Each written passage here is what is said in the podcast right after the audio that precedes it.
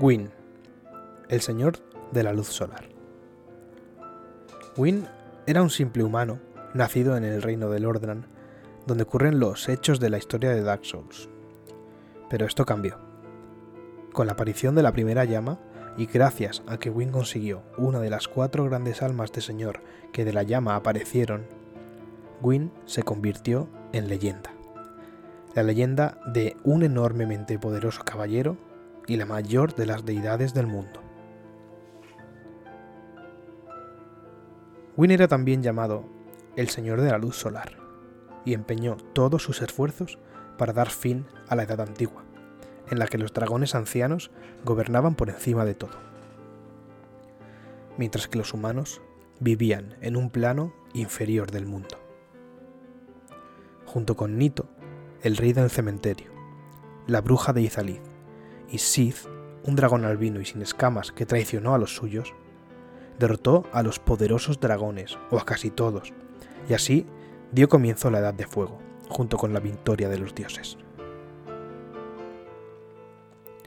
El gran alma de Señor, a pesar de haber repartido porciones con sus dos hijos reconocidos, al menos que sepamos, con los cuatro grandes reyes de la ahora ex capital del orden Nuevo Londo, y con Sith el descamado, era un alma verdaderamente poderosa, la más poderosa de todas.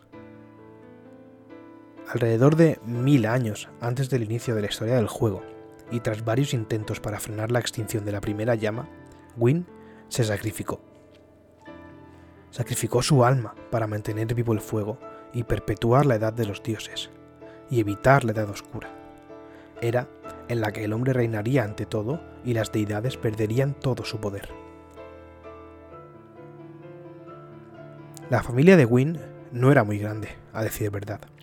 Su hijo primogénito, del cual poco se nos cuenta, que exilió del mundo y perdió su estado de deidad. Guinevere, la señora de la luz solar. Gwendolyn, el último de sus hijos, a quien Gwyn repudiaba y odiaba por haber nacido varón, y a quien trató como hija, debido a su afinidad por la luna. Nada se nos menciona sobre la esposa de Gwyn y madre de los tres vástagos, pero las teorías que rondan la identidad de la misma son innumerables.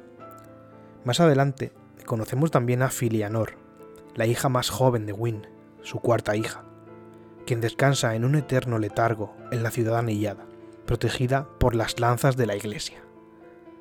Aunque este descendiente no aparece hasta Dark Souls 3, pero lo comentaremos aquí dada su relación con la familia real. Bien, Gwyn es sobrino del Padre Supremo Lloyd, y junto con él creó una nueva corriente religiosa, la Blanca Vía y su iglesia. Esta religión propagaba la palabra del regente de Lordran y sobre todo de su tío, quien se autoproclamó el todopoderoso Lloyd.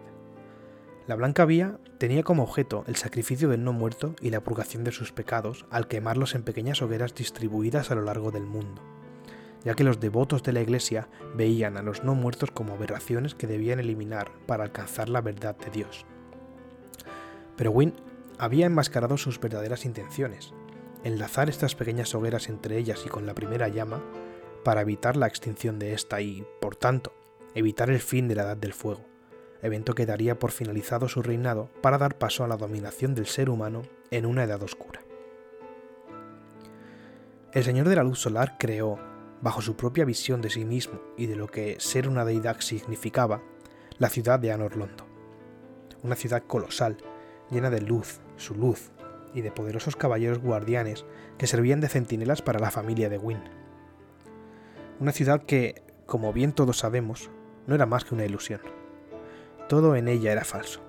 Una ilusión, un despiste creado por Gwendolyn, el hijo de Wynne, para manipular las decisiones de nosotros, el no muerto elegido. En esta ciudad se nos hace creer que vive el poderoso caballero Orstein junto a su compañero Smog, quienes protegen a la amada y bella hija de Gwyn, Guinevere.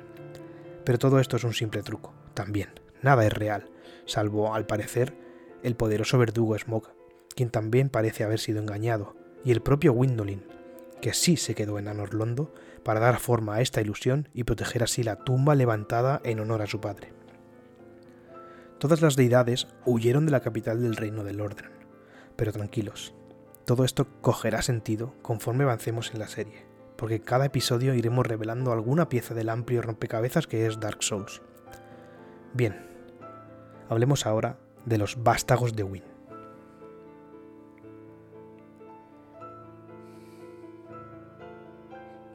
Guinevere, la princesa de la luz solar.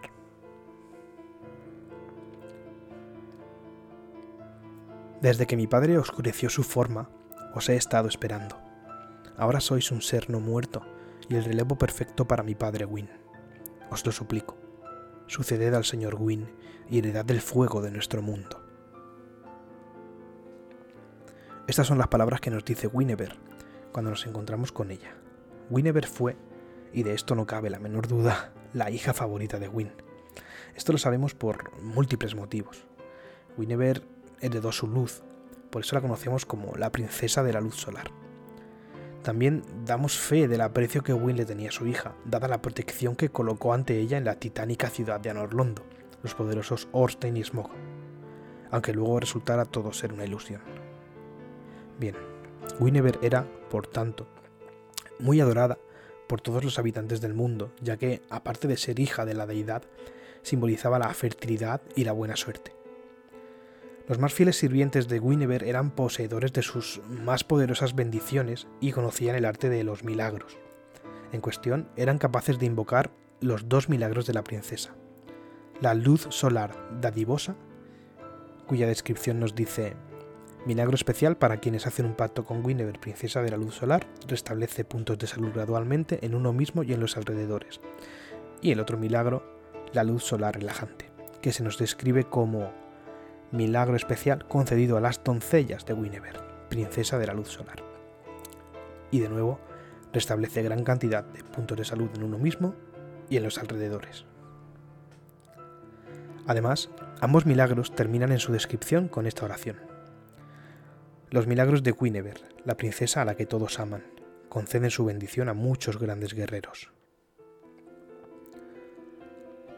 Ambos milagros los podemos conseguir de las pisacas, esas criaturas de color azul con tentáculos en la cabeza que custodian la celda del hechicero Logan en los archivos del duque. En algún momento de la historia de Dark Souls, y al igual que toda la antigua familia real y otras deidades, salvo Gwendolyn, Guinevere abandonó a Norlondo. Tras la huida en masa de la capital, se casó con Flan, el dios de la llama, quien también vivía allí y quien huyó con todos ellos. Poco más se sabe de Flan, pero sí sabemos que tuvieron varios hijos juntos, como se nos dice en la descripción del anillo de la princesa de la luz solar en Dark Souls 3, que dice así. Este anillo es concedido a aquellos que entran en un pacto con Guinevere, la hija del señor Gwyn, y princesa de la luz solar. Este anillo, ligeramente caliente, aumenta la sinergia de los milagros. La princesa de la luz solar, Guinevere, dejó a Norlondo junto a muchas otras deidades, y más tarde se convirtió en esposa de Flan, dios de la llama.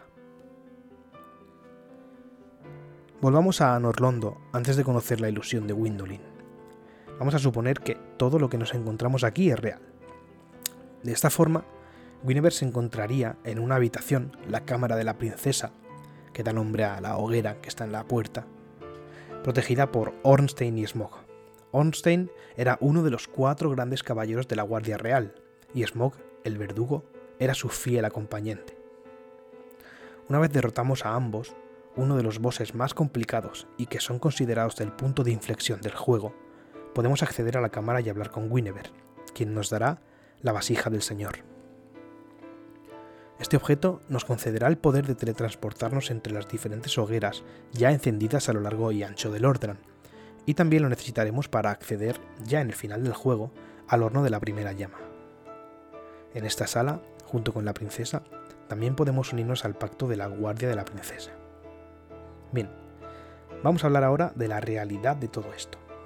Si golpeamos a Guinevere en sus voluptuosas delanteras, bueno, no es necesario golpear ahí, pero ya que estamos, en fin, si golpeamos a la princesa, la ilusión que cubre todo a Norlondo desaparecerá y la capital dejará de brillar y se sumergirá en la más absoluta oscuridad. Cuando esto ocurre, muchos enemigos desaparecerán, así como la hoguera de la cámara de la princesa, y solo podremos aparecer en la primera hoguera de la zona.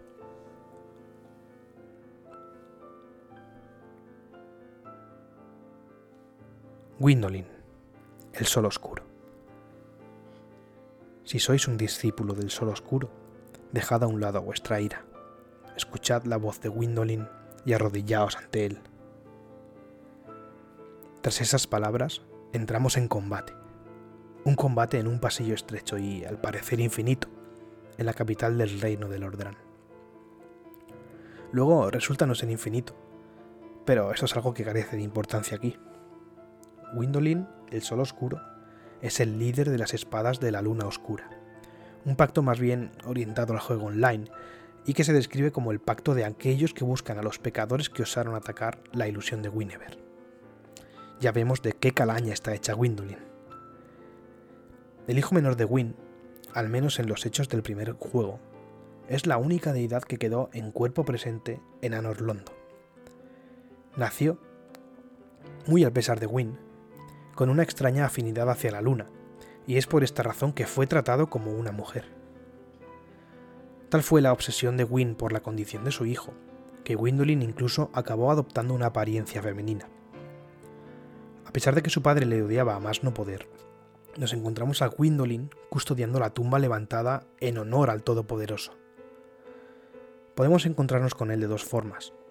La primera de ellas es la forma pacífica, por así decirlo, si llevamos el anillo espiritual de Luna Negra que se consigue en las catacumbas. De esta forma, podemos unirnos al pacto de las espadas de la Luna Oscura. La otra forma de acceder a él es dañando a la princesa Guinevere, destapando así el efecto que había generado en la capital. Pero esta es la forma menos pacífica y mediante la cual nos enfrentaremos a él. Y bien, esto es todo lo que podemos contar sobre Gwendolyn tras los eventos de la primera entrega de la trilogía, pero su lore continúa en Dark Souls 3.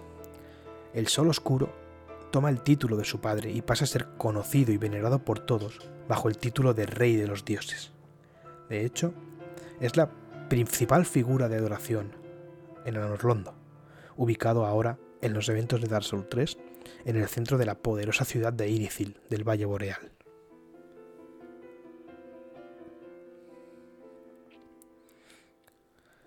El primogénito del Sol. Poco sabemos del primer hijo de Wynn, el primogénito del Sol, en lo que se nos cuenta en Dark Souls, al menos en la primera parte podemos intuir que huyó lejos de su familia, de su padre, de su destino, pues no quería formar parte de ello. También podemos llegar a pensar, si no indagamos en el tema, que el primogénito del Sol no es otro que Soler de Astora, el carismático caballero más agradable de toda la saga entera. Podemos pensarlo y tenemos varios motivos para ello. Soler siente una tremenda afinidad por el Sol. Es un guerrero de la luz solar y porta el estandarte de su pacto en su peto blanco siempre nos dice que está buscando su luz, su sol, que le dará energía. Podemos entender entonces que no es de ninguna barbaridad, que a quien busca no es a otro que a Win, a su padre. Pero bien, esta teoría podría haber sido real y la verdad, la verdad es que es bastante emotiva, de no ser por la aparición del auténtico primogénito del Sol en la tercera parte de la trilogía. Así es, en Dark Souls 3 conocemos al verdadero primer hijo de Win, el rey sin nombre. El rey sin nombre fue antaño un dios de la guerra, asesino de dragones en la era de los dioses y heredero del rayo, hasta que lo sacrificó todo para aliarse con los antiguos dragones. De hecho, domesticó a un dragón de la tormenta y formó un vínculo estrecho con él, llevándolo a innumerables batallas. En este punto de la historia, es necesario volver la vista atrás hasta los eventos de Dark Souls 1, ya que volvemos a hablar de Orstein, el asesino de dragones. A pesar de que hablaremos de él en próximos episodios, ya vamos cogiendo conciencia de la importancia que tiene este personaje a lo largo del lore de la saga. Ornstein, otra leyenda de la era de los dioses y primer caballero del rey sin nombre, abandonó la catedral en ruinas de la antigua Anorlondo, a la que protegió durante años, tal vez debido a un deseo de reunirse con su único maestro. Ya sabemos que a quien nos encontramos en Anorlondo no es más que una ilusión. La información que tenemos del rey sin nombre nos permite afirmar que se alió con los dragones contra los que alguna vez luchó, y esto fue un gravísimo error a los ojos de Anorlondo y de su padre, lo que llevó a la anulación de su estado deífico y su eliminación de los anales de la historia. Dado que el primogénito solo tenía respeto por las armas, es posible que esa fuera la razón para aliarse con los dragones. De ahí que Gwyn lo expulsara de la historia. Sin embargo, se desconoce si el rey sin nombre se alió con los dragones solo después de su expulsión o fue condenado al ostracismo a causa de ello. Se sabe que el primogénito dejó el milagro espada de Duz Solar sobre el ataúd honorario de su padre, en Anorlondo, tal vez como una última despedida, lo que solo podía significar que Gwyn ya había partido hacia el horno de la llama original. Al rey sin nombre lo acompaña un dragón conocido como el Rey de la Tormenta, un dragón imponente con cabeza de cuervo. Hablaremos en profundidad sobre él en próximos episodios, ya que esconde una teoría muy interesante. En definitiva, el rey sin nombre es el primogénito de Wynn, quien fue expulsado de la ciudad de los dioses y quien reside en el Pico Archidragón, uno de los bosses más jodidos de toda la saga.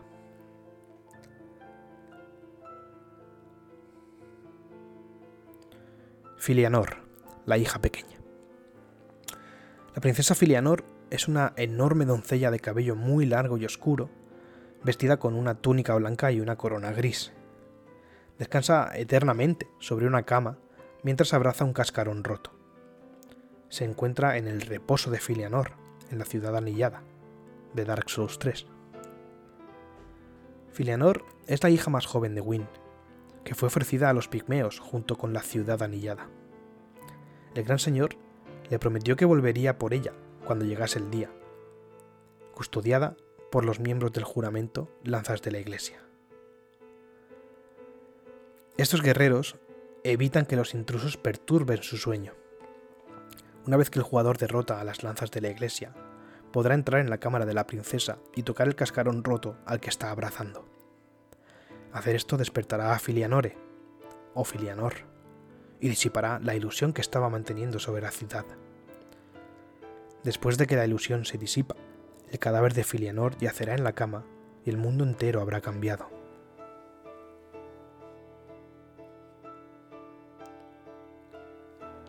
La madre de los hijos de Wynne, su esposa. Llegados a este punto, no es de extrañar que no sepamos nada sobre la mujer de Wynne. Dark Souls es una obra que te cuenta de forma excesivamente breve la historia de sus personajes. Por tanto, no nos queda más remedio que inventarnos, o más bien imaginarnos, la historia de la esposa de Wynne y madre de sus cuatro hijos, como así lo pretende Miyazaki. Bien, aquí hay diversas teorías sobre la identidad de la esposa de Wynne, Vamos a hablar de dos de ellas porque son las que más fuerza y más sentido pueden tener. En primer lugar, partimos de la idea de que la mujer del todopoderoso Wynn era alguien muy importante y a quien no se debía tomar a la ligera. Esto es algo obvio y con sentido.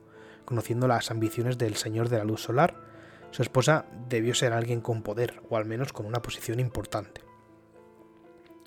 Bueno, era una deidad, al fin y al cabo. Para hablar sobre la primera teoría, debemos situarnos en la zona anterior a la gran capital de los dioses, de Anorlondo. Viajamos entonces a la fortaleza de Sen. No se sabe quién diseñó y construyó la fortaleza de Sen, un angustioso lugar repleto de complejos mecanismos y trampas que se alza frente a la parroquia de los no muertos. No obstante, se sabe con cierta seguridad que el propósito original de esta construcción era guardar la única entrada a la ciudad de Anorlondo. El diseño de la fortaleza parece sugerir que fue concebida como algún tipo de prueba para aquellos que quisieran entrar en dicha ciudad, que debían lograr ascender hasta la cima de la fortaleza donde se encontraba la entrada a Anorlondo. Una vez aquí, es posible que fueran puestos a prueba por el guardián de la fortaleza, el golem de hierro. Sin embargo, durante el periodo en el que transcurre el juego, la entrada a Norlondo se encuentra bloqueada, posiblemente de forma intencionada.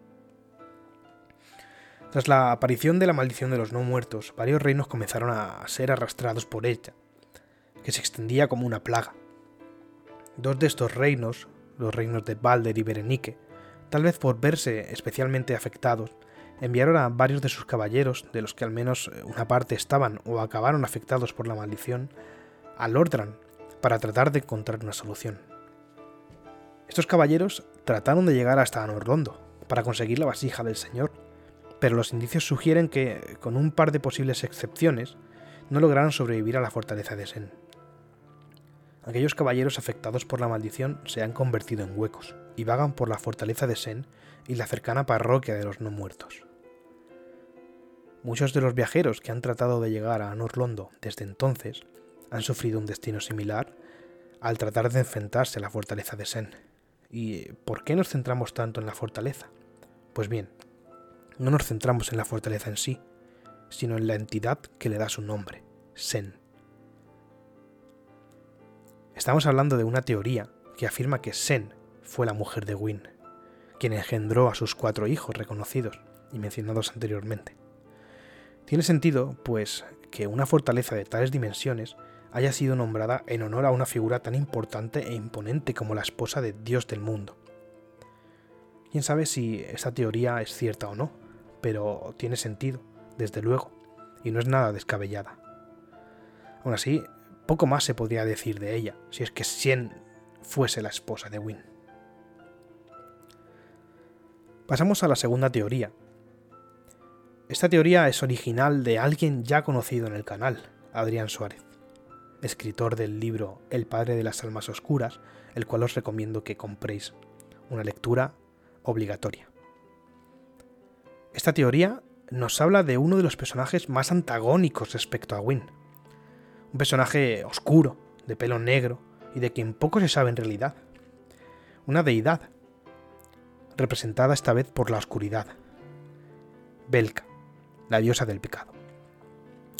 La teoría es, cuanto menos, interesante. Bien, a Belka la conocemos por primera vez en su forma de cuervo gigante, ese cuervo que nos transporta a la hoguera del santuario de enlace de fuego, dando así inicio a nuestro viaje. De hecho, sus intenciones no son otras que las contrarias de Wynne, dar por acabada la edad de fuego y que comience la edad oscura, la edad del hombre. Sabemos entonces que Belka puede adoptar diferentes formas, ya que no es un ser material, sino más bien una idea omnipresente. Y tal vez consiguió adoptar una figura humana la figura de una mujer, y sedujo y engañó a Gwyn haciendo que éste destruyese a todos los dragones, ya que con todos estos todavía sería imposible dar comienzo a la edad del hombre. Uno de los pilares fundamentales de esta teoría es Gwendolyn. Sabemos que Gwyn protege a su hija Guinevere con todos los poderosos caballeros, con Orstein y Smog, pero sin embargo, no deja ninguna protección para su hijo criado como mujer. ¿Pero por qué? Porque Gwendolyn siente una fuerte afinidad hacia la luna oscura, lo cual enfurecía a Win, pues su hijo se, se, sentía atraído por el enemigo más temido por él, la oscuridad. Entonces, podríamos concluir con que Belka, en forma de mujer, sedujo a Win, tuvo hijos con él y le obligó a lidiar con el enemigo en casa para volverle loco. Pero esto no queda aquí, pues esta teoría también indica que el cambio de sexo de Gwendolyn es otra estrategia más de Belka, pues ésta abandonaría al Señor de la Luz Solar junto con un vástago al que no quiere, que se siente atraído por su enemigo y que le recuerda, en apariencia, a un amor perdido. De esta forma, también Belka consigue un poderoso aliado, su hijo. Ahora bien, ¿por qué abandona Belka a Win? Para entablar conversación con dos personajes clave en la llegada de la Edad Oscura. Oscar de Astora, quien nos libera de nuestra prisión inicial, y la serpiente primigenia Cace, quien desea el mismo fin que la diosa del pecado. Incluso podríamos confirmar que fue Belka quien inventó la profecía del no muerto elegido.